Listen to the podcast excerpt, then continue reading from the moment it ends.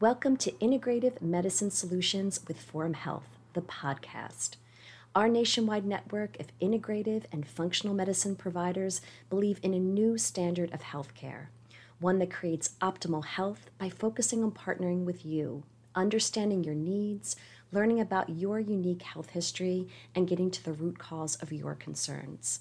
Using advanced testing, emerging therapies, and the latest technology, Forum Health providers are at the forefront of integrative and functional healthcare for all. Your journey to better health starts here. Good evening, everyone. Thank you for joining us for a special masterclass on how to rewire your neurotransmitters for better sleep. My name is Britt with Forum Health, we are an expanding nationwide network of industry leading healthcare providers who serve patients with a root cause approach to care. Our network of practitioners have decades of functional and integrative medicine experience drawn from areas in clinical nutrition, anti aging, environmental medicine, chronic disease, lifestyle medicine, and much more. For more information, visit us at forumhealth.com. All right, let's get started. Our panelist tonight is Dr. Garrett Siebold of our Utah clinics. Uh, Dr. Garrett Siebold is a functional medicine physician who earned his medical degree at Michigan State University. He helps patients unlock the body's innate ability for self healing through diet and lifestyle modification and is passionate about preventative and regenerative medicine. Dr. Siebold specializes in autoimmune conditions, metabolic health, hormone therapy, sleep medicine, weight loss, and GI disorders. Welcome, Dr. Siebold. Thank you. It's good to be here. Well, thank you so much for speaking with us tonight. Sleep. We all know it's important, yet so many of us fail to get the adequate amount of rest we need each night. And now the Sleep Foundation estimates that about 50 to 70 million US adults are affected by some type of sleep disorder annually, with that number predicted to rise. So in other words, we need help, and we're glad you're here. So to start off, um, why is it so critical? Uh, why is sleep so important and critical to achieving optimal health and preventing disease? Yeah, so that's a that's a great question to start with, and it's a pretty deep question to be honest. You know, sleep is really critical for so many aspects of our health. Um, when it comes to like lifestyle factors like sleep, exercise, nutrition, those types of things, really sleep's one of the most preeminent, probably the most important of all those. And it tends to be one of the first ones that we let go when life gets stressful, things get busy, you get projects at work, family member, you know, responsibilities, things like that sleep tends to be one of the big ones to go first, right? So sleep really can affect really almost every organ system in our body. So, so many aspects of our health. So for example, like in our immune system, getting less than six hours of sleep a night can be associated with immune dysfunction and put you at risk for certain cancers. Um, also with our immune system, we, we, see increased rates of inflammation, increased risks of upper uh, respiratory infections when we don't get enough sleep. Even vaccine efficacy is is decreased when we don't get enough sleep, right? In our brains, you know, there's cognitive consequences for for not getting enough sleep. There's even been links associated with Alzheimer's uh, disease or dementia uh, associated with poor sleep, right? Um, and I, I've told patients this for years, but if you have any sort of mental health, you know, emotional struggle, depression, anxiety, other things, not getting sleep is like pouring gas on the fire. I mean, it just it just can really escalate things pretty bad.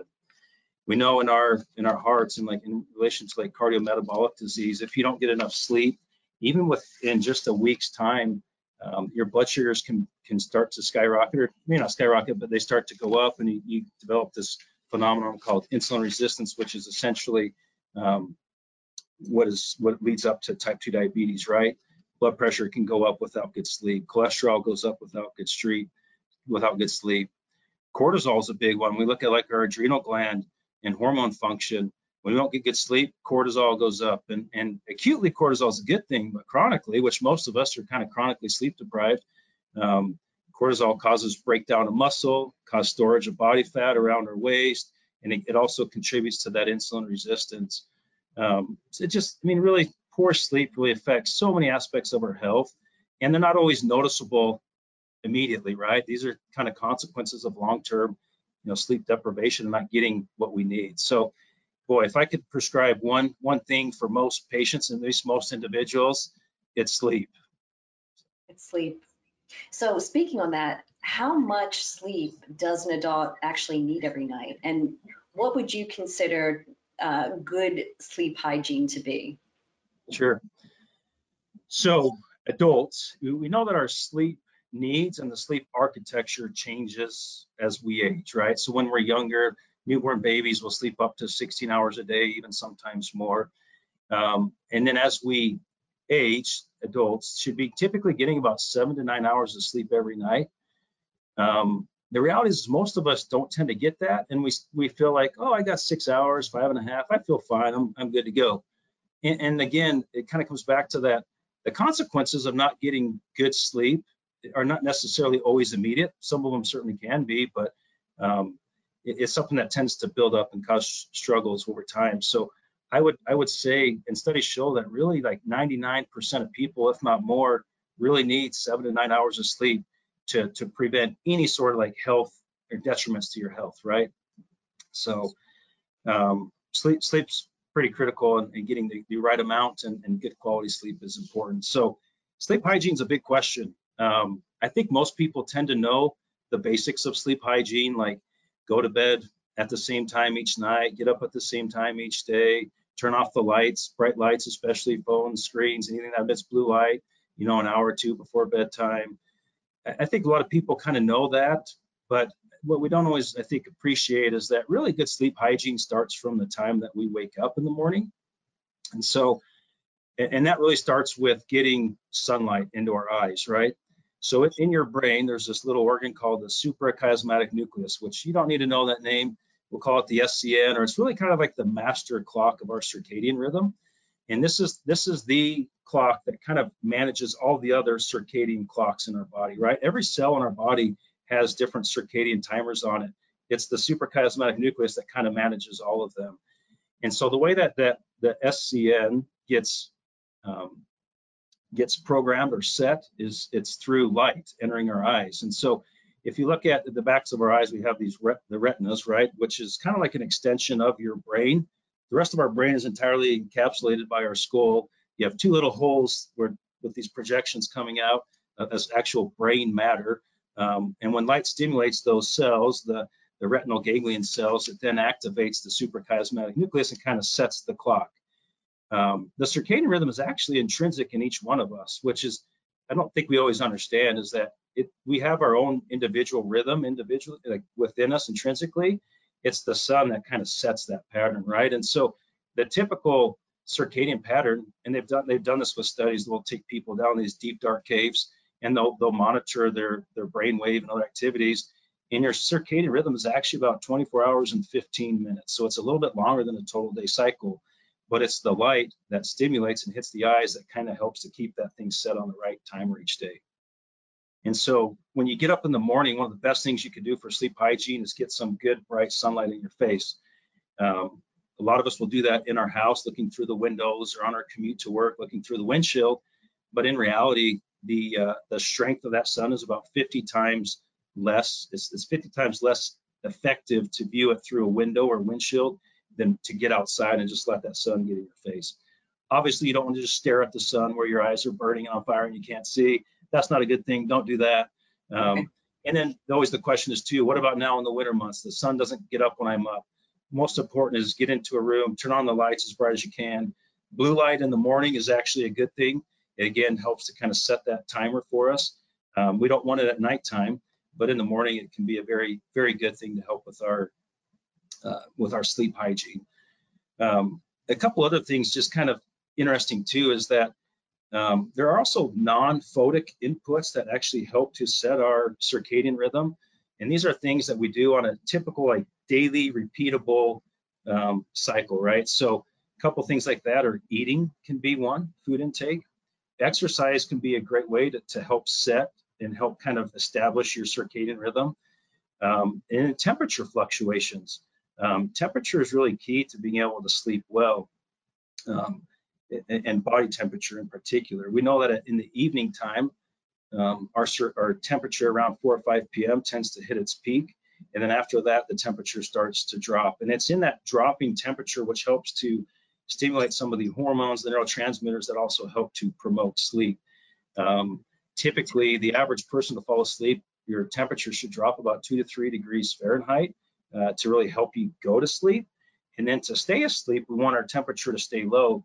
We see this in, in women as they go through menopause. They're having these hot flashes, temperatures going up and down, causing them to wake up, kick the covers off, put them back on, um, and really causing struggle to sleep well. So getting to sleep, we want our temperature to be dropping. We want to maintain that low temperature. And then typically around three or four in the morning, um, body temperature starts to go back up.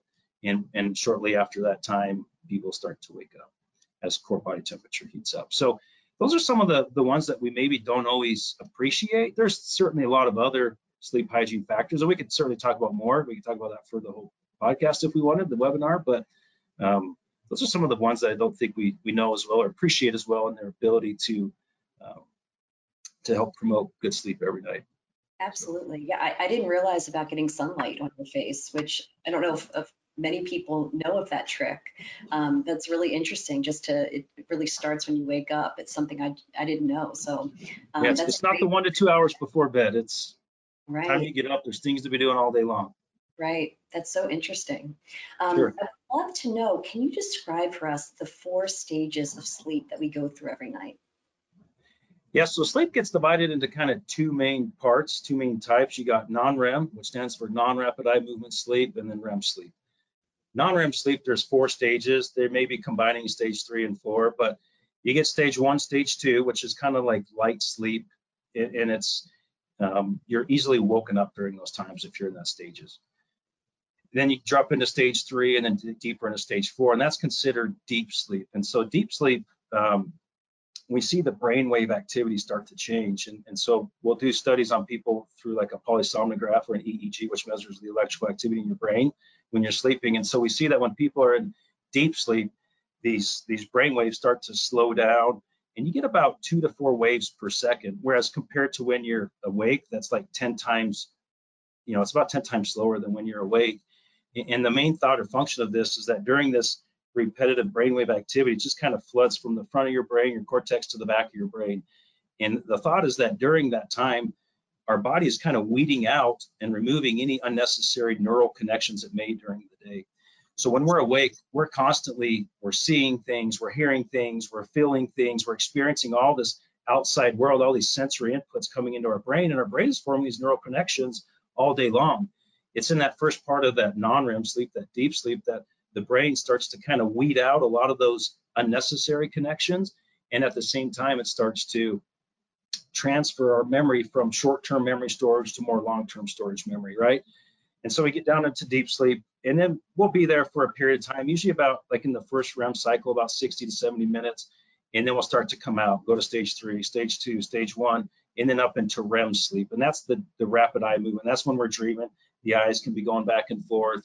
Um, and during that phase of sleep, um, a lot of really critical health functions are happening during REM sleep. REM sleep is really, really critical, again, for, for memory and other purposes. Um, one of the big things is it's felt that during REM sleep, we're taking those neural connections that we forged from today and we're tying them into our past experiences. And it kind of helps to, to complete a more, more perfect, a, a, more clear picture of life in the world around us that we're living in. Our, and, and so it, it's really, really kind of a remarkable feat. Um, we also know that during REM sleep, um, you lose voluntary muscle tone. And, the main thought about that is we don't want people acting out their dreams because sometimes dreams can be pretty, pretty wild, kind of out there. And, and, and some people actually don't always lose muscle tone during sleep. And that can be a, a REM related sleep disorder um, where people can kind of carry out their, their dreams. And that can be, can be a serious problem for the individual as well as bed partners or whoever. So those are kind of the main the main stages. You go through these REM cycles all night long. They typically last about 90 minutes per cycle. And, and one other, um, excuse me, let me grab a drink of water here. Um, Absolutely. One other kind of key feature is that as the REM cycles progress during the night, the first half of the night tends to be predominated by a lot of uh, deep sleep, that stage three, stage four non-REM sleep.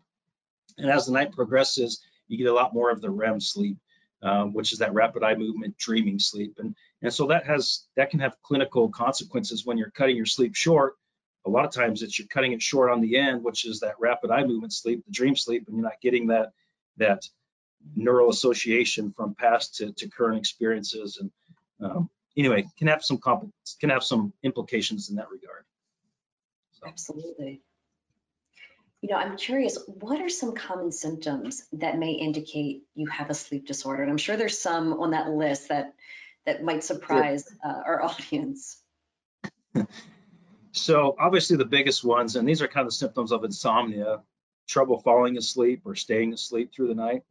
Um, if you wake up at night, it's not uncommon, but typically should be able to fall back asleep within about 20 minutes.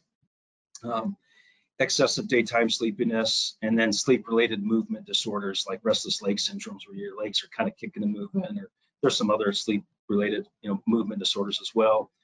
Um, those are some of the big ones that are kind of like the three broad categories, but other ones include like snoring, uh, apneic events or hypopneic events where you actually kind of obstruct your airway and you're not able to, um, to, to breathe for a period of time and then you kind of startle yourself asleep or excuse me back awake and, and clear your airway again.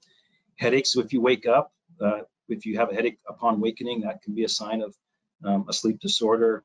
Waking up unrefreshed, even though you're getting appropriate duration of sleep, is is another one. Um, and just other basic things like you have a hard time paying attention during the daytime, your reaction time and, and responses are kind of slower, you have a harder time managing your emotions. Those can all be symptoms of, of different sleep disorders. Yeah. The, the one about the headaches waking up in the morning is really interesting. Because a lot of times we think, oh, maybe it's something we had the night before or sure you know, a number of different reasons, but I think that's a very interesting symptom.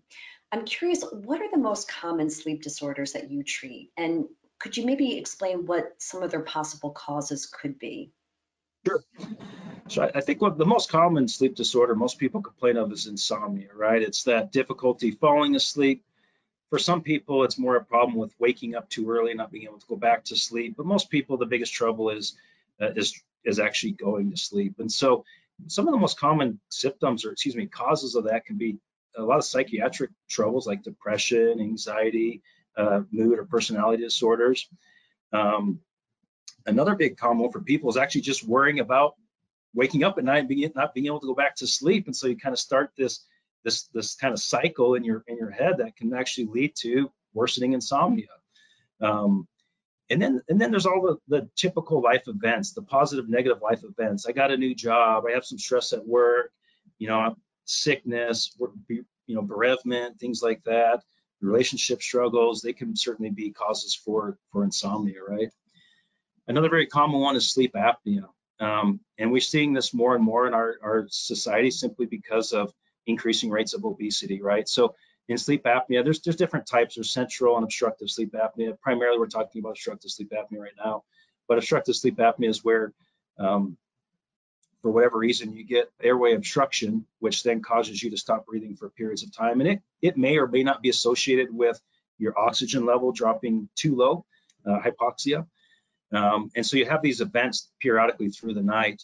Um, and depending on the severity, the, the frequency of them, you know, you might get this diagnosis of sleep apnea. And so people that might experience this would be people that are having some of those morning awakenings uh, with with headaches. You wake up unrefreshed. You have a hard time staying awake during the day. You snore at night. Your your partner says, "Hey, there's you'll snore," and you get kind of quieter and quieter. Then you stop breathing for a moment. Those are signs of sleep apnea, right? Um, and the people that are most at risk for that very commonly typically have upper airways that are smaller and that could be because of you have really large tonsils. Um, it could be because of a be because of a malformation in your your jaw and your oral structures. Um, it could be because of just increasing neck girth or hypothyroidism and your thyroid's enlarged. You know, that's another potential common cause, right? A big one for a lot of people too can be circadian uh, rhythm disturbances. And so circadian rhythm is this is again this natural rhythm that we have to want to go to sleep at a certain time and wake up at a certain time. And very commonly because of like jet lag, if you fly across two time zones, you're at higher risk for experiencing circadian rhythm. And, and primarily it's from going west to east is the bigger struggle for people. We can also usually stay up a little bit later if you're coming east to west. When you go west to east, you have to go to bed earlier and trying to go to bed earlier, it can be disastrous. I mean, it's, it's, it's pretty tough. Another big one is, um, is uh, shift work, right? So if you're on a shift that doesn't naturally align with your circadian rhythm, um, that's going to be a big cause for some some of the circadian uh, wake disturbance. Um, maybe another common one is restless leg syndrome, and and this is kind of there, there's kind of four clinical features of this, but in, in essence, it's really you feel this kind of need, this this almost painful.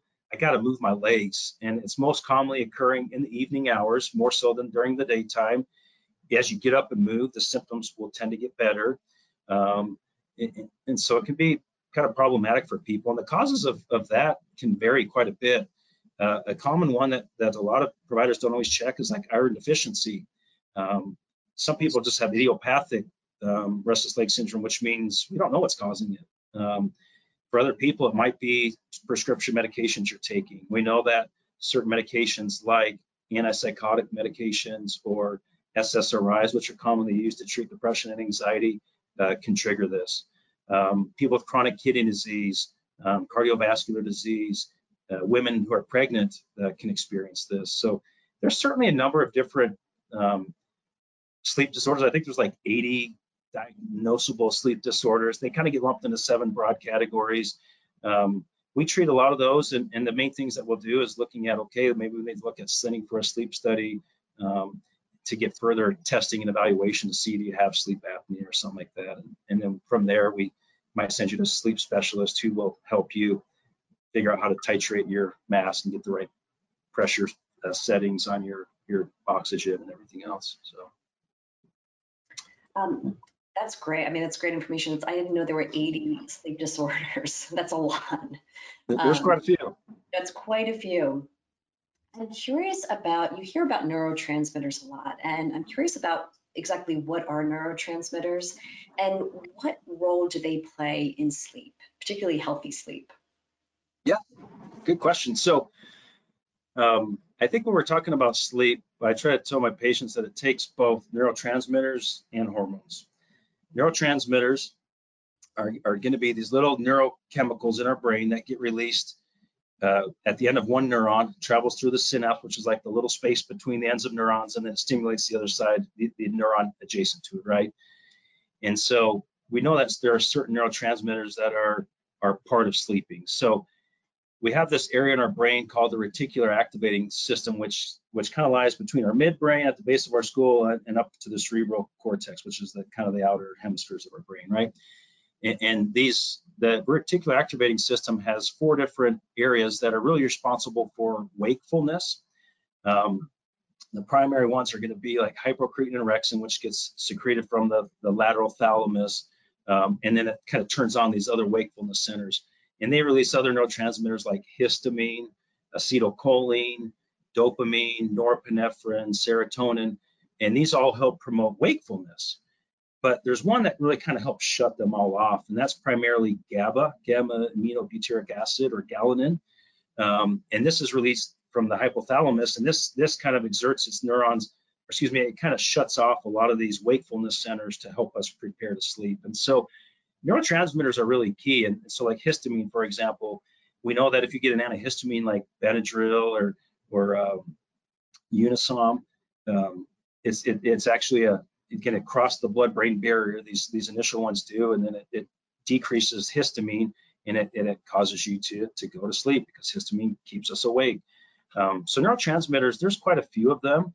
Um, there's and, and they have a lot of different effects as far as how they help activate the brain, help us to wake up, help us to get moving and to get going during the day. Can you explain the connection? I know you just talked about hormones a little bit, but what's the connection between hormones and sleep, especially for those who are experiencing, experiencing menopause, like you mentioned earlier, or even men experiencing andro, uh, andropause?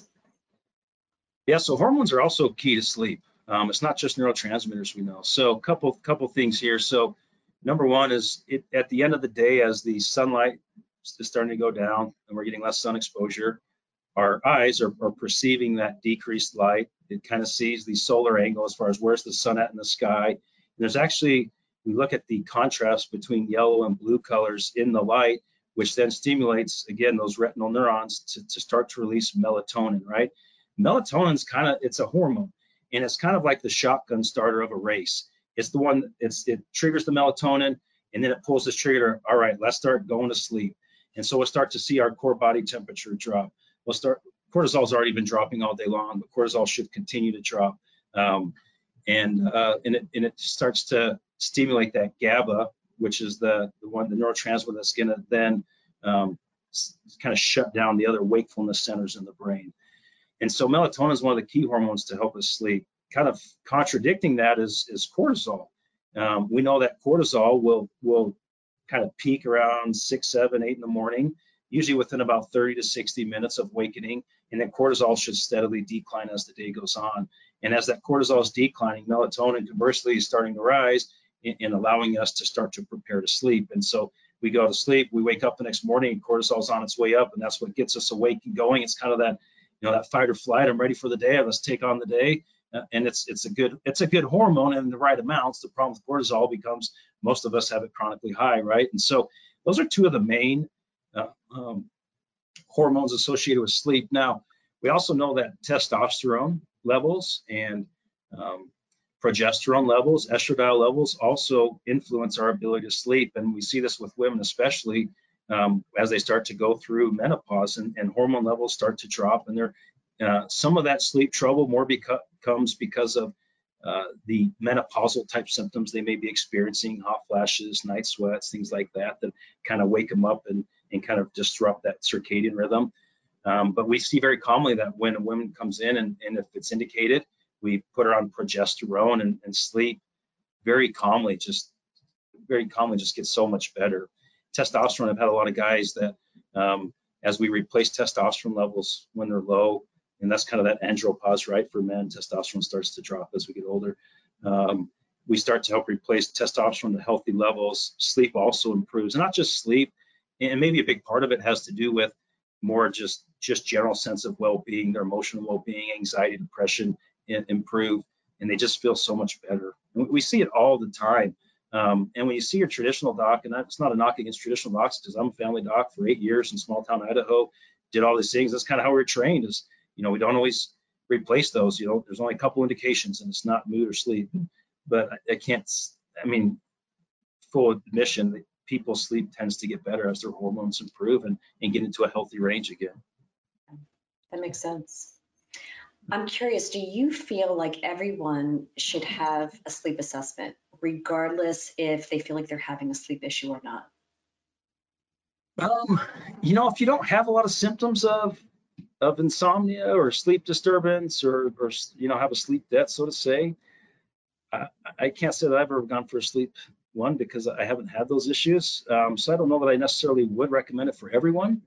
Um, I certainly would say if you're having some of these symptoms that we talked about earlier, if you're having a hard time sleeping through the night or you do snore um, or you're waking up fatigued and not well rested, you definitely, I think, need to come in for evaluation. And whether that's like an official polysomnograph, you know, sleep study or or more just some questionnaires and and hormonal evaluation, neurotransmitter evaluation, you know, maybe that's what you need more. So what do you think about prescription sleep medications? There's a lot of them out there. A lot of them have really bad sure. side effects. Um, sure. Are they okay to use? And more importantly, what happens if you use them long term? Yeah, so tough question a little bit. Um, this is the part I love about functional medicine is most functional medicine providers tend to have a traditional medical background. And so I've used a lot of sleep aids over the years, right? If I have somebody that comes into my clinic and is not sleeping, the most important thing is to get them sleeping. But I love the fact that, that my functional medicine background also allows me the opportunity to help them work on that lifestyle piece. Let's really nail out good sleep hygiene. Let's see how our exercise and activity is affecting our sleep. Let's look at our, our diet and see how that's impacting sleep or stress or relationships. Um, and then we do the in-depth hormonal analysis too, right? So um, I, I, think that um, prescription medications certainly have their place. My my concern is that there's a lot of short-term sleep aids like Ambien, for example, or some of the benzodiazepines that people tend to get hooked on, and then it's kind of a chronic use for them. There's been some literature, and it kind of seems like it goes back and forth a little bit, but there's some concern that benzodiazepines and those similar class of medications can cause um, uh, earlier onset memory loss, memory impairment. Um, and, and, there's studies that kind of go back and forth on that if it's a thing or not. Um, my opinion is that people are not sleeping because they have a deficiency of a benzodiazepine or a deficiency of um, trazodone or deficiency of Lunesta or whatever pharmacologic sleep aid they may be using. Do we use them short term and, and in the time while we're trying to heal the body and, and, get to the root cause of what's actually causing the sleep dysfunction? Yeah, I, I use them a lot um, and they could be very helpful um, because sleep's critical. And if you're not getting sleep, uh, health is going to really going to really suffer. So Absolutely. they have a place. Hopefully not long term, but yeah. but they have a place. Um, so at your clinic, how do you treat someone with a sleep disorder? So uh, first thing is it's it's really an in-depth evaluation of their sleep. What are their sleep habits like? What are their lifestyle habits like? Right? We kind of talked a little bit about those. I just mentioned them a little bit, but um, as a functional medicine provider, we really try to take a full approach of what's what's triggering this, what's the root cause, um, and so we'll look at different um, different uh, questionnaires, like a morningness, eveningness questionnaire, and look at what's your chronotype. Are you someone who should be going to bed early, or someone who can go to bed a little bit later? We can we can also evaluate sleep needs through an Epworth sleepiness scale, which helps us to know, you know, um, it, it, kind of provides a, a, subjective quantification of of the severity of sleepiness. Uh, if indicated, we'll look at sending someone for a sleep study. If you're telling me things that sound like, boy, you could have some sleep apnea, or maybe some other REM-associated sleep disorder where a sleep study could be helpful to diagnose it, we'll, we'll refer you for that. Um, we do a lot of hormone testing and, and we'll do some neurotransmitter testing. I'll say that we probably don't do that as much as we do the hormone testing, looking at cortisol levels and, and sex hormones like testosterone, estradiol, progesterone. Um, but the, we'll do that kind of general workup initially, and then and then it kind of gets into the treatment plan. Um, always, every visit is is how can we improve the lifestyle factors, right? I think most chronic illnesses, if we live the lifestyle that we're really meant and designed to live, most chronic illnesses would never be a, an issue for people. 80, 90% I would be my guess. I don't have an exact number, but um, most would be non-issues. And so we really work on that every piece because in my mind, the goal is not to switch it from medication to a supplement for the rest of your life. It's to get to the root cause and let's let's fix figure out what in life is triggering this this insomnia, the trouble sleeping, and let's fix it from there, right?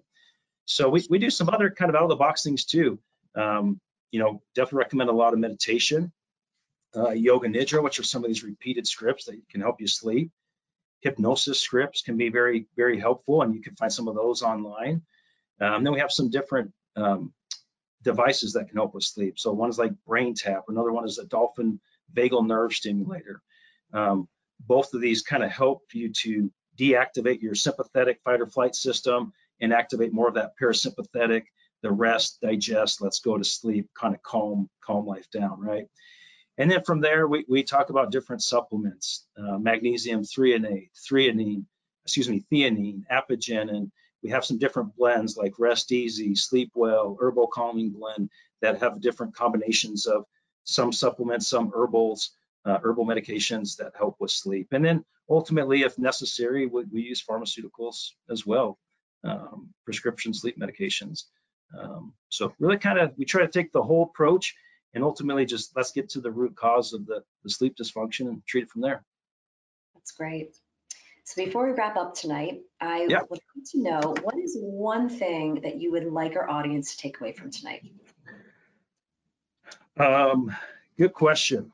Um, boy, I, I, think I think what I just said is really would be the one big thing is that in medicine, we tend to have a, a, our training tends to lead us to make a diagnosis and prescribe medications, which typically are more aimed at managing the symptoms of the problem, right?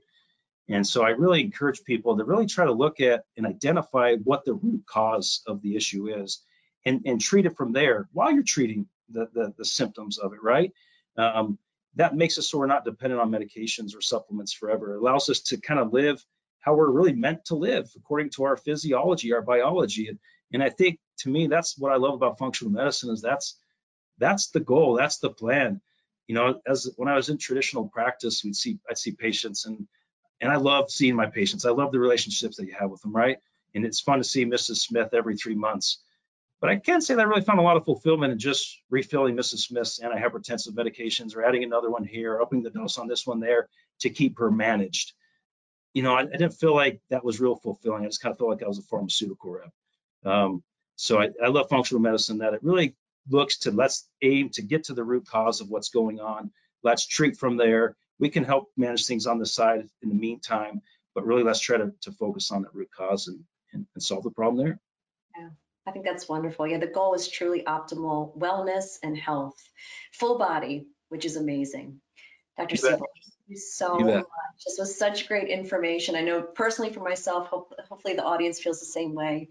Um, I would love to open up the class to questions from the audience. We'll probably take the next uh, 10 to 15 minutes to answer any of your burning sleep questions. Um, like I said earlier, we're going to do our best to get to everyone tonight. And already before I even started, there's been uh, questions coming in nonstop. So we will try to, to get through some of these. Um, sure. Let's see, there's a number of them. Uh, somebody just wrote in, what is the ideal room temperature for sleep? So I, ideally the room temperature usually lies between 61, 65 degrees. And kind of like I said, the reason for that is a big part of maintaining sleep through the night is, is maintaining that cooler body temperature. They have some really cool like new tech out, which can be really expensive, but beds, mattresses, sleep covers that cool you to a certain temperature, blankets and sheets that can detect your temperature and, and kind of cool you. And you kind of set, this is where I want my body temperature to be. And it, it can really kind of help keep you in line with that, which can really promote just fantastic sleep through the night. So a big part of staying asleep is keeping that room cool usually 61 to 65 degrees Fahrenheit is going to be the general temperature for most people. Okay, that's great to know. Um, Lisa wrote in, and we touched upon this a little bit. What are your thoughts on melatonin? I know some people say you can only take it for a month at a time, or the efficacy kind of fades over time. What are your thoughts on melatonin? Um, well, I know my my spouse uh, loves melatonin, and that sure does wonders for her. that's good. That helps. Um, melatonin certainly can be very beneficial, um, especially for like those circadian uh, wake disorders, you know, where you're not falling asleep in, a, in, kind of accordance with your normal biology, what your circadian wants you to do. Um, so people that travel, like with jet lag and things like that, melatonin can can help push that cycle forward to help you to get to fall asleep more quickly. Um, there's some uh, lesser evidence as far as melatonin maybe causing some troubles with with um, promoting puberty too early in life uh, for kids, things like that. I would say that the, the evidence on that is pretty low, um, not not real strong, I guess what I'm saying. Um, I, I, think melatonin could be used as a great sleep aid. Um, again, ideally, it, it's we're we're really trying to manipulate our, our circadian rhythm primarily through light into the eyes um, and some of these other other factors that can help really kind of set that circadian so that you don't need um, to supplement with melatonin come nighttime. Okay, that's great. So everybody get outside tomorrow, get the sun on your face. I know I will be. The earlier the better. The earlier the better. And you said how long to do that? Like five, ten minutes sunlight? It kind of depends on the outside conditions. I mean, it's optimal for us to get good 30 minutes of sunlight every day on our skin, just simply to help with vitamin D synthesis, um, we know it releases neurotransmitters that help us feel happier, help cope with stress. But you know, as much as even 15 to 30 seconds in the morning can certainly help to establish that that clock. But typically, overcast times, excuse me, overcast days or winter months when it's not as as as bright and prevalent, you know, might be more of like a 10 to 15 minute thing or or 30 minutes. But um, even just a small amount really can make a huge difference to to set that that rhythm. Okay, that's great. Um, Amy wrote in, how late is too late to work out?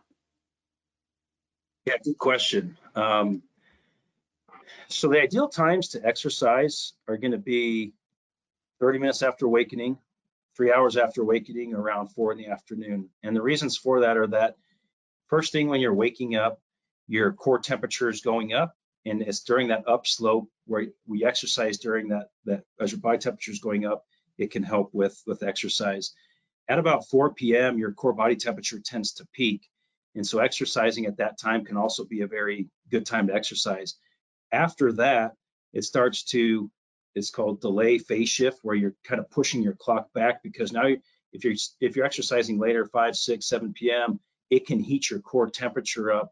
And so it kind of delays that, that drop of your, of your body temperature, which helps to induce you to go to sleep. And so I usually tell people I, I try to quit exercising around 4 or 5 p.m., probably be the latest in the day that I recommend doing it because it, it can start to influence your sleep a little bit.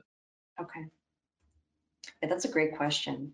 Um, Elizabeth wrote in, I started to have insomnia when I was pregnant. I could not stay asleep. I'm still having trouble. Could this be a hormonal issue?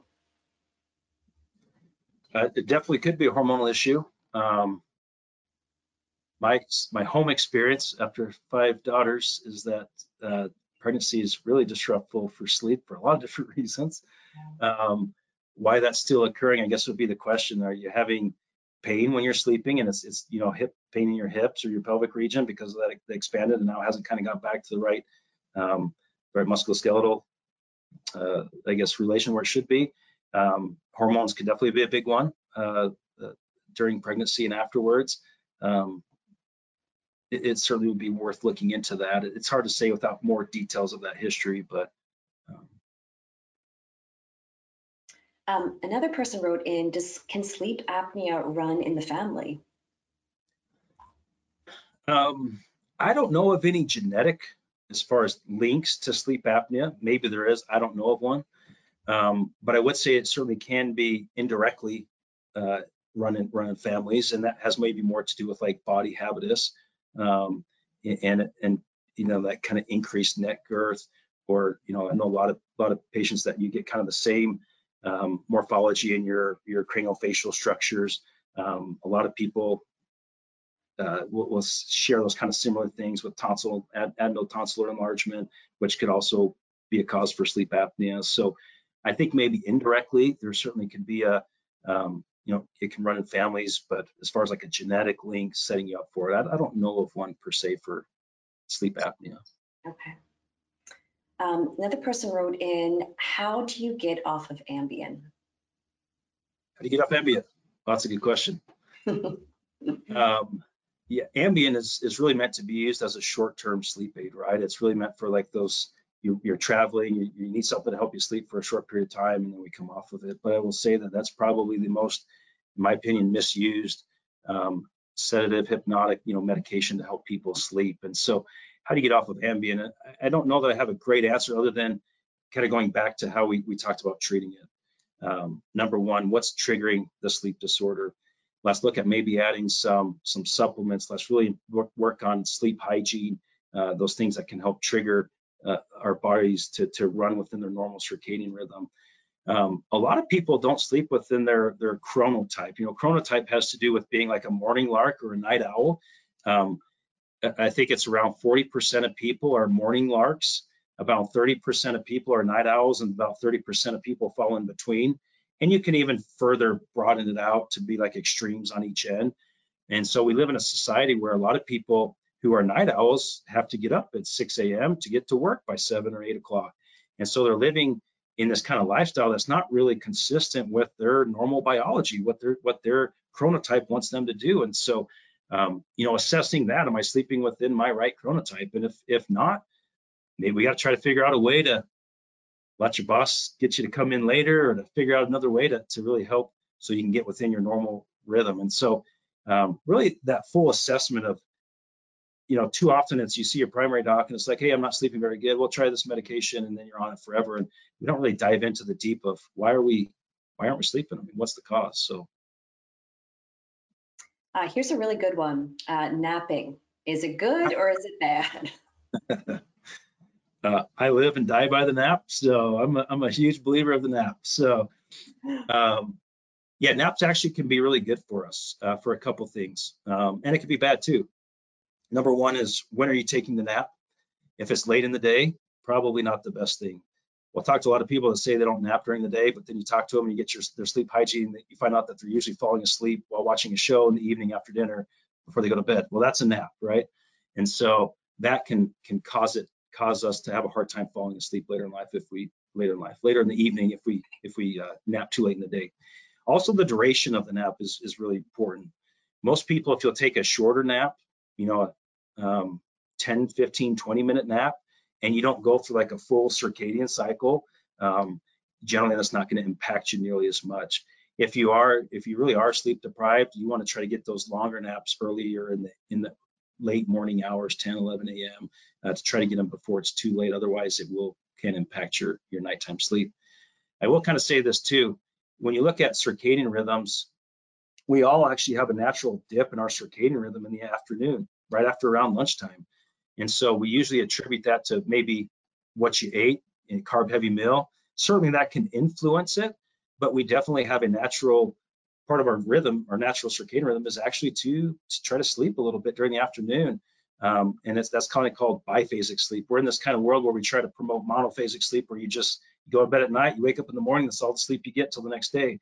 Um, they had some really cool studies. You know, over in Europe, there's still some societies, cultures where that siesta, afternoon siesta, is still very much a part of life. And, and as they've, as some of these cultures have started to adopt more of this monophasic sleep pattern, where they've kind of kicked out the siesta in the afternoon and just sleep from night till morning, they've started, they've done studies on them, and, and rates of heart disease and other chronic illness have actually gone up quite a bit, 30 to 67 percent on different different factors. And so um, there's studies that are showing this, and that's, you know, ever since I got out of high school and I could take a nap, in, you know, college and and and through work, if I could take a 10 minute lunch nap, you bet I am. A power nap, yeah, we need to bring makes this all, makes all the difference as far as energy, alertness, mood. I mean, for me, it's it's a lifesaver. Yeah, those cultures have just, something right. they you just don't want to get into the you can't wake up and uh, as an hour later because then that's going to be a problem. Right. Yeah. Then you don't know what year it is when you wake up sometimes from a nap like that. Yeah. Yeah. Exactly. Um, what do you feel like is the best form of magnesium for improved sleep? Um, so magnesium in general is great to help with relaxation. Um, it certainly helps a lot with constipation and muscle cramping and things like that. But actually, to, to actually look at what affects the brain the most of the different types. Uh, magnesium eight tends to be one of the better ones, uh, one of the best ones uh, to get into the brain, help stimulate um, GABA and help to kind of calm calm down the, the workings of your brain and just help you to relax and, and prepare to sleep. So I'd say magnesium threonate um, would, would be the, the go-to on that one. Okay. What about sleeping in on the weekends? That's something that most of us enjoy doing. Is that good or bad? So good, another good question. Um, so kind of going back to those, what's your chronotype? Are you a night owl or morning lark, right? And so I don't remember the exact numbers, but morning larks, people that are like to go to bed early, get up early, tend to sleep on average weekend, weekdays and weekend around 7.1 or two hours a night. And it's pretty consistent from the weekdays to the weeknights. But those people who are the night owls are usually getting less like 5.6, 5.7 hours of sleep during the week but then they tend to make up a lot on the weekends. So they're getting eight, nine, ten hours on the weekend to kind of help balance out the need. I will say that when you have sleep debt, you can never repay the debt in full, right? It's always better to get good sleep every night.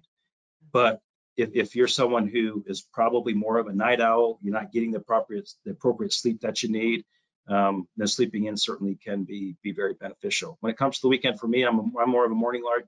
I'm I'm waking up by 6:30 no matter what um, because that's where my body's used to, right? And so, um, and, and, for most people too, that can also just be a sign that you're not getting the appropriate sleep you need during the weekdays too. And so, um, really trying to maintain that strict same bedtime, same awakening time as much as possible is going to provide for the best best sleep and best health. Definitely. I'm glad you mentioned the chronotype again because we did have a question from our audience. They want to know how do you figure out your chronotype? So there's a pretty cool questionnaire called the Morningness Eveningness Questionnaire. And I think it's 19 questions. And then depending on your total number of points at the end, it, will lump you into one of those five categories.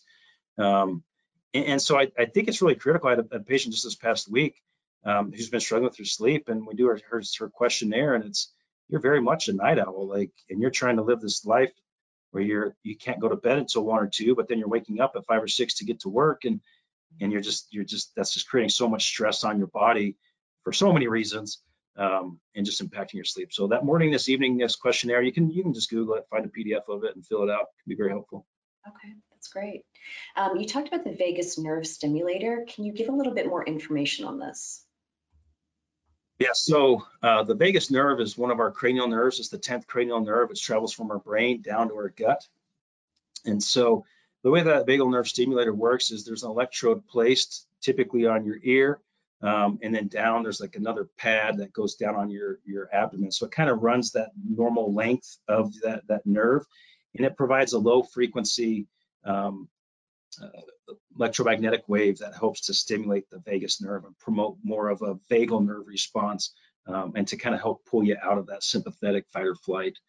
Um, there are certainly other ways to do that with like meditation and yoga, yoga nidra, hypnosis, things like that, that all kind of work to calm your your sympathetic, this chronic fight or flight state that most of us are in, which is usually what's triggering a lot of the insomnia. Um, um, but but that that's generally how it works. Hopefully that's enough information.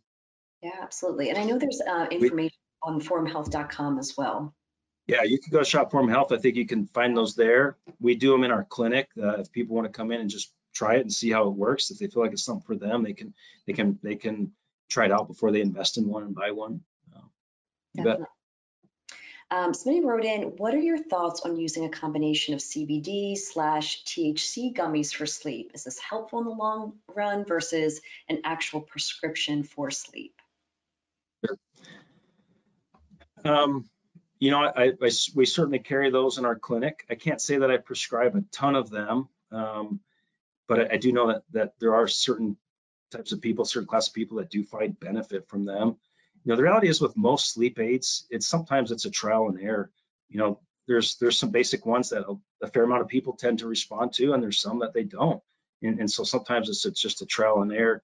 I think CBD gummies um, can be very helpful. I know we, we, carry them in our clinic and, and we'll use those at times. Um, it's, it's really more of a trial and error. Again, is that better than a prescription sleep aid? Um, I don't know. Maybe if you sleep right. better with it, sure. right, everyone's different.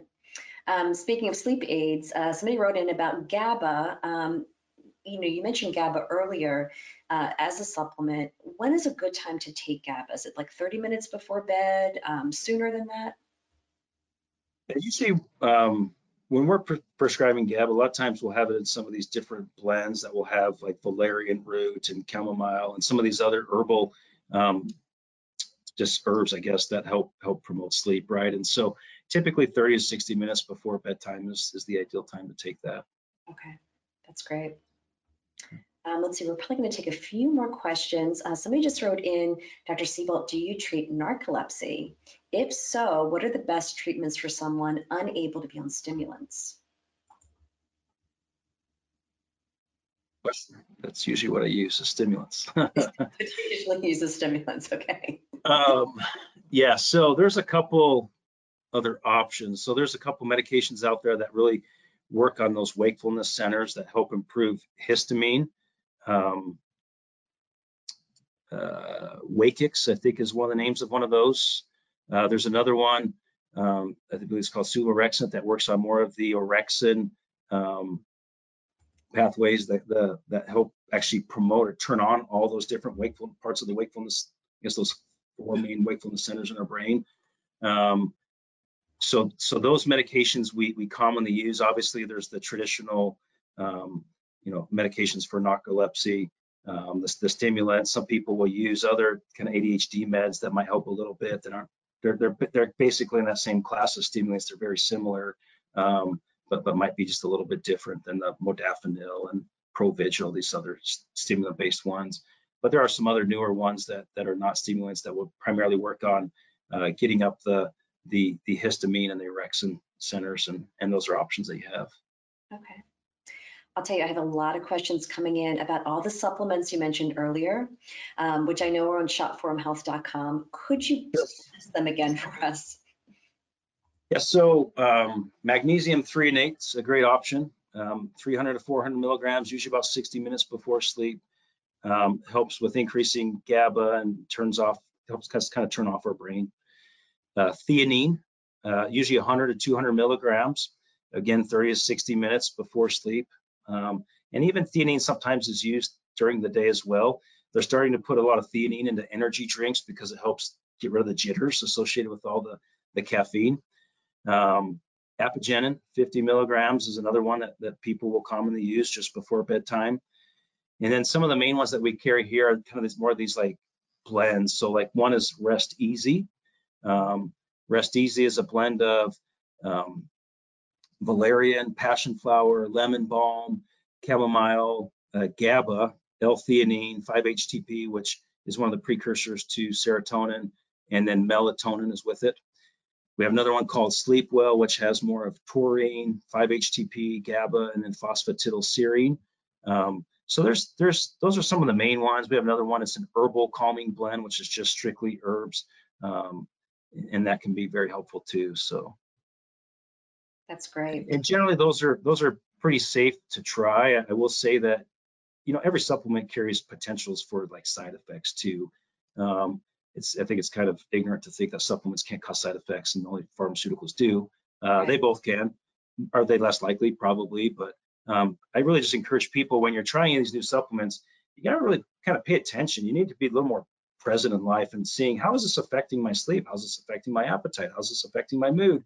It's not just a, you know, this is only going to hit sleep pathways only and you're going to have no other side effects. No, it could cause some digestive issues. It could cause other things. So whenever you're trying any of these supplements things, you really kind of want to be aware of how am I feeling? What is this affecting? And, and, and is it working?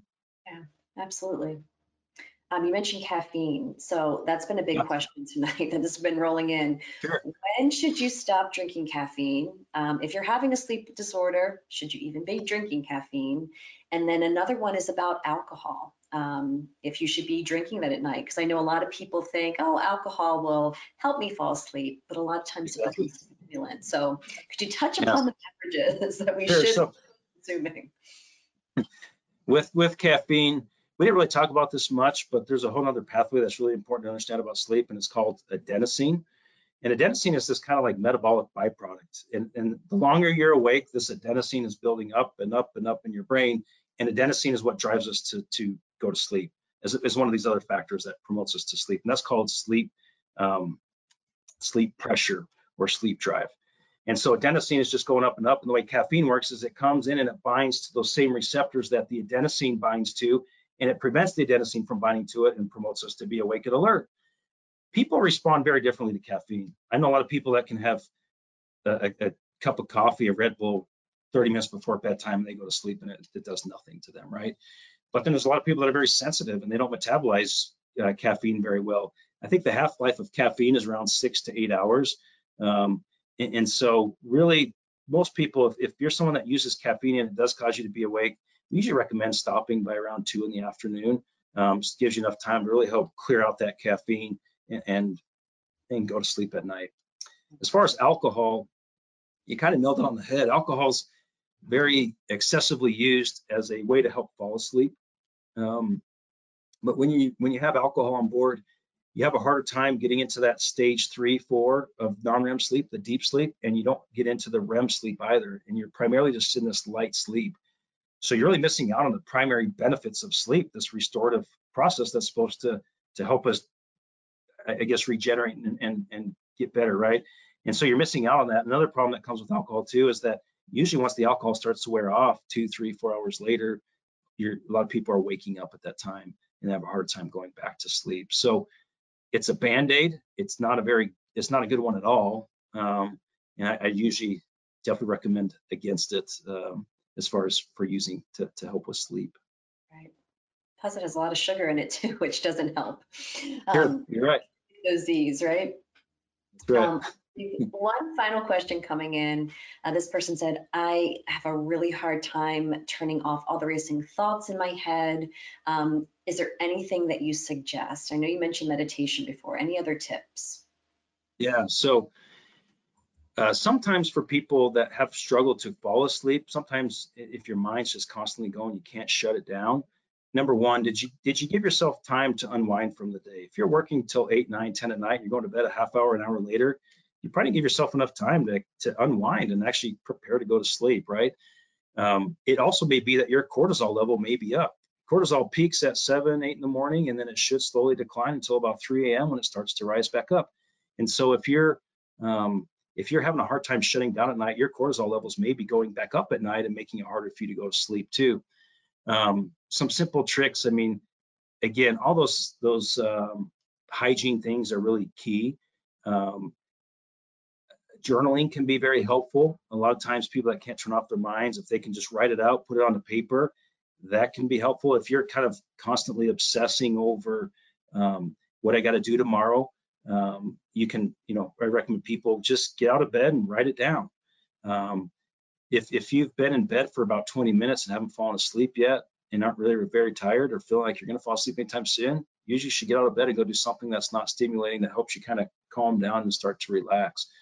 Um, heat at nighttime can actually help you fall asleep. And this this is maybe a little counterintuitive, but oftentimes at night, taking a warm bath, it heats up your your uh, peripheral, you know, your outer body, right, your skin and the outer appendages, and it increases blood flow to those areas.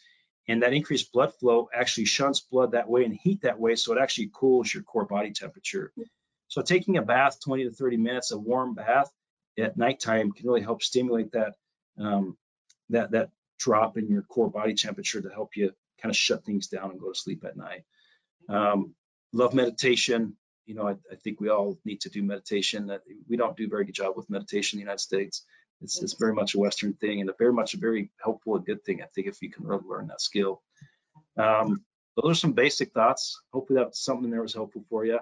That that uh, magnesium threonate really helps to um, turn off your brain there's a process in your brain called duration path outcome, um, DPO centers, which which kind of help us, not help us, but kind of cause us to kind of get in these loops of constantly thinking about this and this and just over and over and over It's repetitive thinking. Um, so magnesium threonate can help turn that off as well.